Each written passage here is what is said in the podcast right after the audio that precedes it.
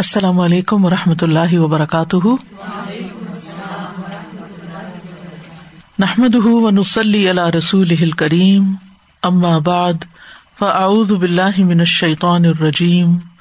بسم اللہ الرحمٰن الرحیم۔ ربش رحلی صدری ویسر علی عمری وحل العقدم السانی یفق قولی۔ معن الکلمات وصافاتی قسم ان ملا اکتی یہ واؤ قسمیا ہے یہاں۔ قسم ہے فرشتوں کی ہی نہ تصف فی عبادت جب وہ اپنی عبادت کے لیے صف بناتے ہیں۔ فضا جراتی قسم ان بل ملا اکتی قسم ہے فرشتوں کی ہی نہ تسجر صحابہ جب وہ بادلوں کو ڈانٹتے ہیں وہ تسوق ہو اور ان کو چلاتے ہیں۔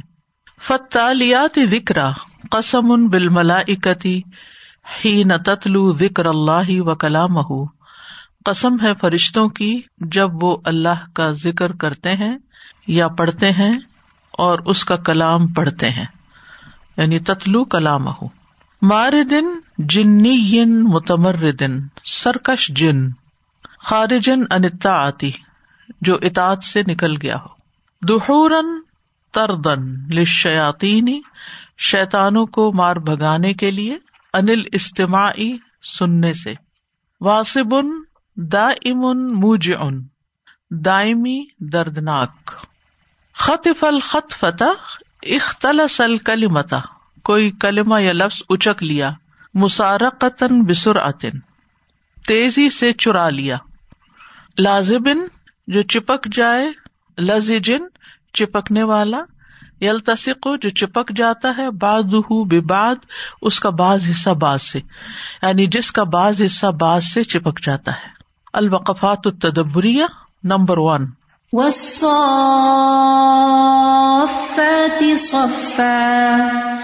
تصف فی السماء کصفوف الخلق فی الدنیا للصلاتی فرشتے آسمان میں اسی طرح صفے مناتے ہیں۔ جس طرح دنیا میں لوگ نماز کے لیے سفے بناتے ہیں۔ وکیلا تصف اجنحتہ فی الحوائی واقف فی ہی حتیٰ یا امر اللہ بیما یرید وکیل اور کہا گیا یعنی ایک قول یہ بھی ہے، تصف وہ قطار بناتے ہیں اجنحتہ اپنے پروں سے فی الحوائی فضا میں واقف کھڑے ہو کر فی ہی اس میں۔ یا اللہ بما یرید، یہاں تک کہ اللہ جو چاہتا ہے انہیں حکم دیتا ہے۔ سبحان اللہ، کیا منظر ہوگا کہ فرشتے کھڑے ہیں ہوا میں اور پر پھیلائے ہوئے ہیں اور قطاریں باندھے ہوئے ہیں۔ کتنا ان کے اندر ادب اور آجزی ہوگی۔ اور پروں سے قطار بنانا یعنی پر کے ساتھ پر ملاتے ہوں گے۔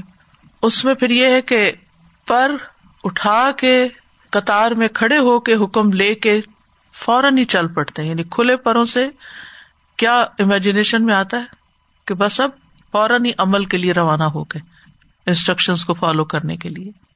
السؤال، ما حال الملائکتی فی التذلل والتعبد للہ تعالی؟ اللہ تعالی کے لیے آجزی کرنے تزل و تعبد اور عبادت کرنے میں فرشتوں کی کیا حالت ہوتی ہے؟ صف بناتے ہیں، ہوا میں پروں سے قطار بناتے ہیں۔ اللہ تعالیٰ کے احکامات لیتے ہیں۔ نمبر ٹو رب السماوات والأرض وما بينهما ورب المشارق۔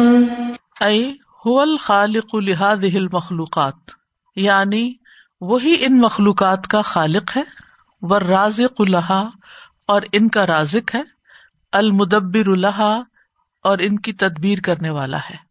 فکما ان لا شریک لہو فی ربوبیت ہی بس جس طرح کوئی ہستی اس کی ربوبیت میں شریک نہیں۔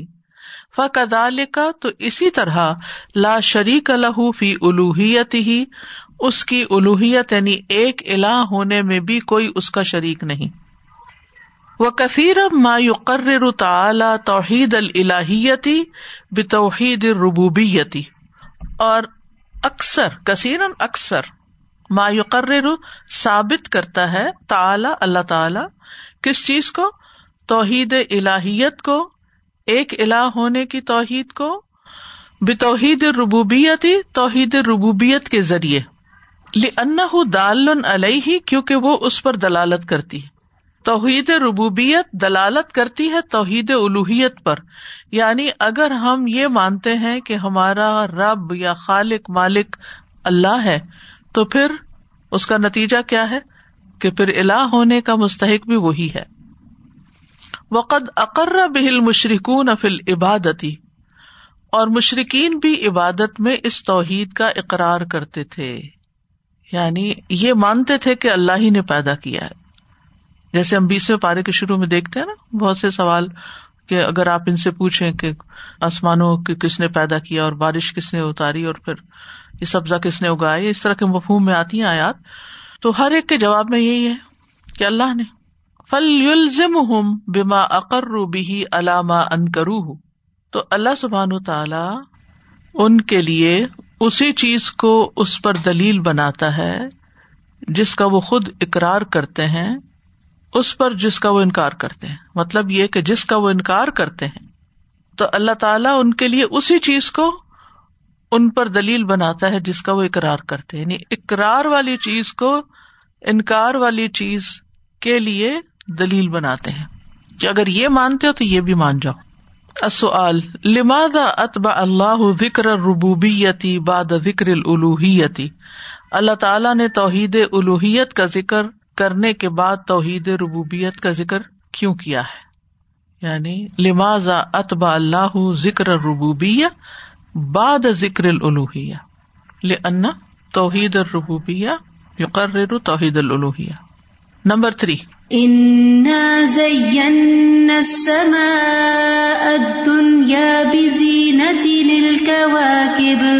خصت علی السماء الدنیا بالذکری لنحا التی تباشر بے ابسارنا اللہ سبحان تعالیٰ نے خاص طور پر ذکر کیا ہے آسمان دنیا کا اسماعت دنیا کا ذکر کیا یا بہت لفظی مانا کرے تو یوں کریں گے کہ خاص کیا ہے اللہ تعالیٰ نے آسمان دنیا کو ذکر کے ساتھ یعنی اس کا ذکر کیا۔ انا اللہ تھی تبا شروع ابساری کیونکہ یہی وہ آسمان ہے جو ہماری آنکھوں سے براہ راست مباشر کا مطلب ہوتا ہے ڈائریکٹ جو ہماری آنکھوں سے براہ راست دیکھا جا سکتا ہے۔ وہ عیدن فلحف من شیتانی انما ہوا فی ہا وحدہ اور اسی طرح شیتان سے حفاظت کرنا بھی اسی ایک اکیلے آسمان میں ہوتا ہے۔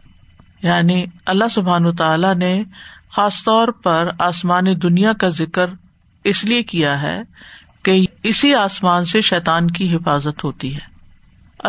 تخصیص السما دنیا بکری ہنال امرئی فما ہما۔ اللہ تعالیٰ نے یہاں آسمان دنیا کو خاص طور پر دو چیزوں کی وجہ سے بیان کیا ہے۔ بس وہ دو چیزیں کیا ہیں؟ یعنی ایک تو یہ کہ ہمیں نظر یہی آتا ہے، اور دوسرے کے جنوں کی پہنچ بھی وہی ہے تو ان سے حفاظت کی ضرورت بھی اسی آسمان کو ہے۔ پہلے آسمان تک بھی جانا مشکل ہے تو آگے کیسے؟ اور گیٹس ہیں آسمانوں کی۔ جب کوئی نیک روح بھی جاتی ہے آسمان کے دروازے جب تک پوری تفتیش نہیں ہوتی، نہیں کھولے جاتے، قصہ معراج میں آپ نے پڑھا ہوگا کہ نبی صلی اللہ علیہ وسلم جس آسمان تک بھی پہنچتے تھے جبریل امین کے ساتھ، تو پہلے وہ پوچھتے تھے کہ کون آیا ہے، کیا بلائے گئے ہیں، اور پھر دروازہ کھولا جاتا تھا۔ یعنی اپنی ڈیوٹی پوری پوری دے رہے تھے۔ وہاں سے تو کوئی داخل ہی نہیں ہو سکتا نا، اوپر تو جانا ہی من ہے۔ تو آسمان دنیا تک پہنچنے میں بھی پھر یہ ستارے حائل ہوتے ہیں ان کی پٹائی ہوتی ہے۔ Number four. قال قطادت اجب نبی صلی اللہ علیہ وسلم منہاد القرآنی ہی نہ ان ضلع و دلال بنی آدم۔ قطع کہتے ہیں کہ نبی صلی اللہ علیہ وسلم نے قرآن پر تعجب کیا۔ اس قرآن پر۔ عجب نبی صلی اللہ علیہ وسلم منہاز القرآن ہے نہ ان ضلع جب یہ نازل ہوا وہ دلال بنی آدم اور بنی آدم کی گمراہی پر تعجب کیا۔ یعنی یہ قرآن اجبا ہے۔ جنہوں نے سنا تھا تو کیا کہا تھا؟ انا سمے نہ قرآن اجبا اور وہ سن کر اس کو آگے لے چلے۔ اس کے برعکس یہاں کیا معاملہ ہے؟ بنی آدم کے گمراہ لوگوں کا کہ وہ اس قرآن کا مذاق اڑاتے ہیں اور صاحب قرآن کا مذاق اڑاتے ہیں۔ حیرت کی بات ہے۔ تو عقل کس کی ماری ہوئی ہے؟ بدال کا ان نبی صلی اللہ علیہ وسلم کان یزن اس کی وجہ یہ تھی کہ نبی صلی اللہ علیہ وسلم سمجھتے تھے، ان کل یسما القرآن یؤمن بھی کہ جو بھی قرآن کو سنے گا وہ اس پر ضرور ایمان لائے گا۔ یعنی آپ اس میں اتنے حیران ہوتے تھے، اتنا تعجب کرتے تھے کہ کیا کیا معنی ہے اس میں، کیسا یہ کلام ہے اور جس طرح آپ اس کو وصول کرتے تھے، اس وصولی کی، وہی کے اترنے کی جو کیفیت تھی، تو آپ کیا سمجھتے تھے کہ لوگ اس کو فوراً قبول کر لیں گے؟ یہ اتنا مؤثر قرآن ہے۔ اسی لیے تعجب ہوا آپ کو۔ پل عجیب طویس خرون کہ ان کا ریئیکشن کیا ہے؟ فلما سمی المشرقن القرآن سخیر من ہوں بس جب مشرقین نے قرآن سنا تو انہوں نے اس کا مذاق اڑایا۔ ولم امن بھی اور اس پر ایمان نہیں لائے۔ فاجب امن ذالکا تو نبی صلی اللہ علیہ وسلم اس پر حیران ہوئے۔ مل باعث اجب نبی صلی اللہ علیہ وسلم من کفر المشرقین نبی القرآن مشرقوں کے قرآن کے ساتھ کفر کرنے پر نبی صلی اللہ علیہ وسلم کے تعجب کرنے کی کیا وجہ تھی؟ نمبر فائیو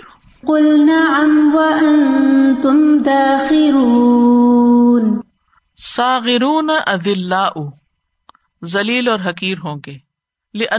ادار او وقوع اما ان کرو کیونکہ جب وہ دیکھیں گے کہ وہ واقع ہو چکا ہے جس کا انہوں نے انکار کیا تھا یا انکار کرتے رہے فلاں محالت یا دلونا تو وہ لازمن ذلیل ہو کر رہیں گے۔ یعنی وہ اس کا انکار کرتے رہے۔ نتیجہ کیا ہوا؟ یعنی آپ اگر کسی بات کا انکار کرتے ہیں، اس کو جٹلاتے ہیں اور جٹلاتے ہیں اور جٹلاتے ہیں اور پھر مان کے نہیں دیتے، کسی کے ساتھ آرگیومنٹ میں کسی بھی وجہ سے۔ اور پھر وہی بات ہو جاتی ہے، تو آپ کیا سوچتے ہیں امبیرس فیل کرتے اور یہاں تو قیامت کے دن کی بات ہے۔ ما سبب ذلت العساتی یوم القیامہ؟ قیامت کے دن ان نافرمانوں کی ذلت کا کیا سبب ہے؟ جب ان کے سامنے سب کچھ ہوگا، تو جس چیز کا انہوں نے انکار کیا، اس پر وہ شرمندہ ہوں گے۔ العمل بالآیات، نمبر ون۔ تمل فی خلق النجوم۔ ستاروں کی تخلیق میں غور کریں۔ ثم محمد اللہ ان من الشیاطین من استراق السمع۔ پھر اس بات پر اللہ کی ہم کریں کہ اس نے شیاتین کو اپنی باتیں سننے اور چوری کرنے سے روک دیا۔ لی اللہ یوف تینو العباد تاکہ بندوں کو گمراہ نہ کر سکے۔ وحف ضمن کل شیطان مارد۔ ہم ستاروں کی تخلیق میں غور کرتے ہیں تو سبحان اللہ کہتے ہیں، دیکھتے ہیں ان کو۔ الحمد للہ کہتے ہیں۔ لیکن کبھی اس بات پر شکر ادا نہیں کیا کہ شاطین کو ستاروں کے ذریعے روک دیا گیا ان شہاب ثاقب ان کے اوپر پھینک کر کہ وہ اس کلام میں سے جو فرشتوں تک آتا ہے اس میں سے کچھ چرا سکے اس پر تو کبھی ہم نے شکر ادا نہیں کیا۔ ہمارا اس سے کیا کنسرن؟ عقل ہی نہیں جاتے یہاں تک غور و فکر ہی نہیں کرتے ہم۔ السلام علیکم و رحمۃ اللہ وبرکاتہ۔ استاذہ ابھی آپ نے یہ پوائنٹ پیش کیا ہے تو میں سوچ رہی تھی کہ جتنی تھوڑی سی وہ بات سن لیتے ہیں وہ بھی کتنے لوگوں کی گمراہی کا باعث بنتی ہے کہ جی آپ کا ہاں۔ ہفتہ کیسا گزرے گا آپ کا یہ مہینہ مطلب یہ جتنا علم النجوم کے ذریعے کتنے لوگ گمراہ ہوتے ہیں۔ بالکل۔ تو اپنا ایمان خراب کر بیٹھتے ہیں۔ نمبر ٹو استاذ بلّہ تعالی منشر الشیطان الرجیم۔ اعوذ باللہ من الشیطان الرجیم۔ اعوذ باللہ السمیع العلیم من الشیطان الرجیم من حمزه ونفخه ونفثه نمبر تھری، تذکر نصیحتن سمعتها وبادر بالامتثال لها کوئی ایسی نصیحت یاد کریں جس کو آپ نے سنا ہو اور اس پر عمل کرنے میں جلدی کریں. اذا ذکروا لا یذکروا التوجیحات، نمبر ون، تأمل فی حال الشیاطین و دحرہم بعد بعثت محمد صلی اللہ علیہ وسلم. وحفظ من کل شیطان مارد لا يسمعون الى الملأ الاعلى ويقذفون من كل جانب دحورم ولهم عذاب واسب تأمل غور کیجیے فی حال شیاطین و دہرہم۔ شیاطین کی صورت حال اور ان کے دھتکارے جانے میں۔ بعد اب عصت محمد صلی اللہ علیہ وسلم، محمد صلی اللہ علیہ وسلم کی بےست کے بعد۔ یعنی ان کو دھتکارا خاص طور پہ جا رہا تھا جب وہی نازل ہو رہی تھی۔ Number two. لا تکن ممن ادا ذکر اللہ یا تذکر سبحان اللہ. یہ تو آیت مجھے جب میں اس کی تیاری کر رہی تھی، اس کو پڑھ رہی تھی، تو میں نے کہا ہے کتنی کتنی دفعہ یہ معاملہ پیش آتا ہے نا کہ جب ہم کسی کو کوئی ایڈوائس دیتے ہیں یا کوئی بات سمجھاتے ہیں، تو وہ قبول نہیں کرتے۔ کبھی ہوا آپ کے ساتھ ایسے میرے خیال کہ ہر شخص اس ایکسپیرئنس سے گزرتا خصوصاً بچوں کے ساتھ۔ ادا دکھ کرو لا یاد کروں جب نصیحت کی جاتی ہے تو نصیحت قبول نہیں کرتے۔ تو یہ کس کا شیوا تھا؟ اور خصوصاً وہ نصیحت جو صحیح ہو قرآن و سنت کے عین مطابق ہو وہ ایڈوائس جو واقعی دینی چاہیے کسی کو۔ اور وہ سنی انسنی کر دے۔ یا زبان سے کہہ دے ہاں ہاں ٹھیک ہے اور جب عمل کی باری آئے تو کچھ بھی نہ کر کے دے۔ وہ کیا کیا ہو سکتے ہیں؟ ایک تو یہ کہ اس کی اہمیت کا نہیں پتا میں بھی۔ سمجھنا آنا۔ دوسرا یہ کہ اپنے آپ کو اس سے بالا سمجھنا کہ ہم زیادہ بہتر ہیں۔ جو ہم سوچ رہے ہیں جو ہم کر رہے ہیں وہ زیادہ صحیح ہے۔ تیسرا یہ کہ اس کو حقیق سمجھنا جو سامنے والا ہے، جو نصیحت کر رہا ہے، چاہے بات صحیح ہے، لیکن اس کے بارے میں دل میں کوئی باعث ہونا۔ کئی ایک وجوہات ہوتی ہیں۔ کوئی تعصب، ویسے ہی تعصب، نسلی تعصب یا پھر مذہبی تعصب۔ بعض اوقات یہ جو ہماری مختلف فک کے اسکول آف تھاٹس ہیں، اس کی وجہ سے کہ یہ چونکہ فلاں نے کہا، فلاں نے کہا، تو بس یہ تو ماننا ہی نہیں نا، ہم نے سننا ہی نہیں۔ تو اس سے بے شمار ریزنس ہوتی ہیں۔ بچوں کا معاملہ ہے تو میرا خیال ہے عمومی طور پہ جہالت ہوتی ہے کہ وہ سمجھتے ہی نہیں کہ یہ چیز کتنی امپورٹینٹ ہے اپنی نادانی کی وجہ نادانی کی وجہ سے نہ سمجھی اس کو ویلو نہ کرنے کی وجہ سے یا اس کو مشکل سمجھنے کی وجہ سے یا خواہشات کے منافی ہونے کی وجہ سے۔ بہت سی وجوہات ہوتی ہیں۔ ہم کسی کا کیا کہیں ہم اپنے بارے میں ضرور سوچیں کہ ہمیں قرآن جو بھی نصیحتیں کرتا ہے یا حدیث سے ہمیں کوئی بات نبی صلی اللہ علیہ وسلم کی پتہ چلتی ہے کیا ہم اس کو کوئی کوشش کرتے ہیں، کوئی دلچسپی لیتے ہیں اس میں، کوئی رستہ ڈھونڈتے ہیں کہ ہم نے کرنا ہے اس کو، یا صرف سن ہی لیتے ہیں۔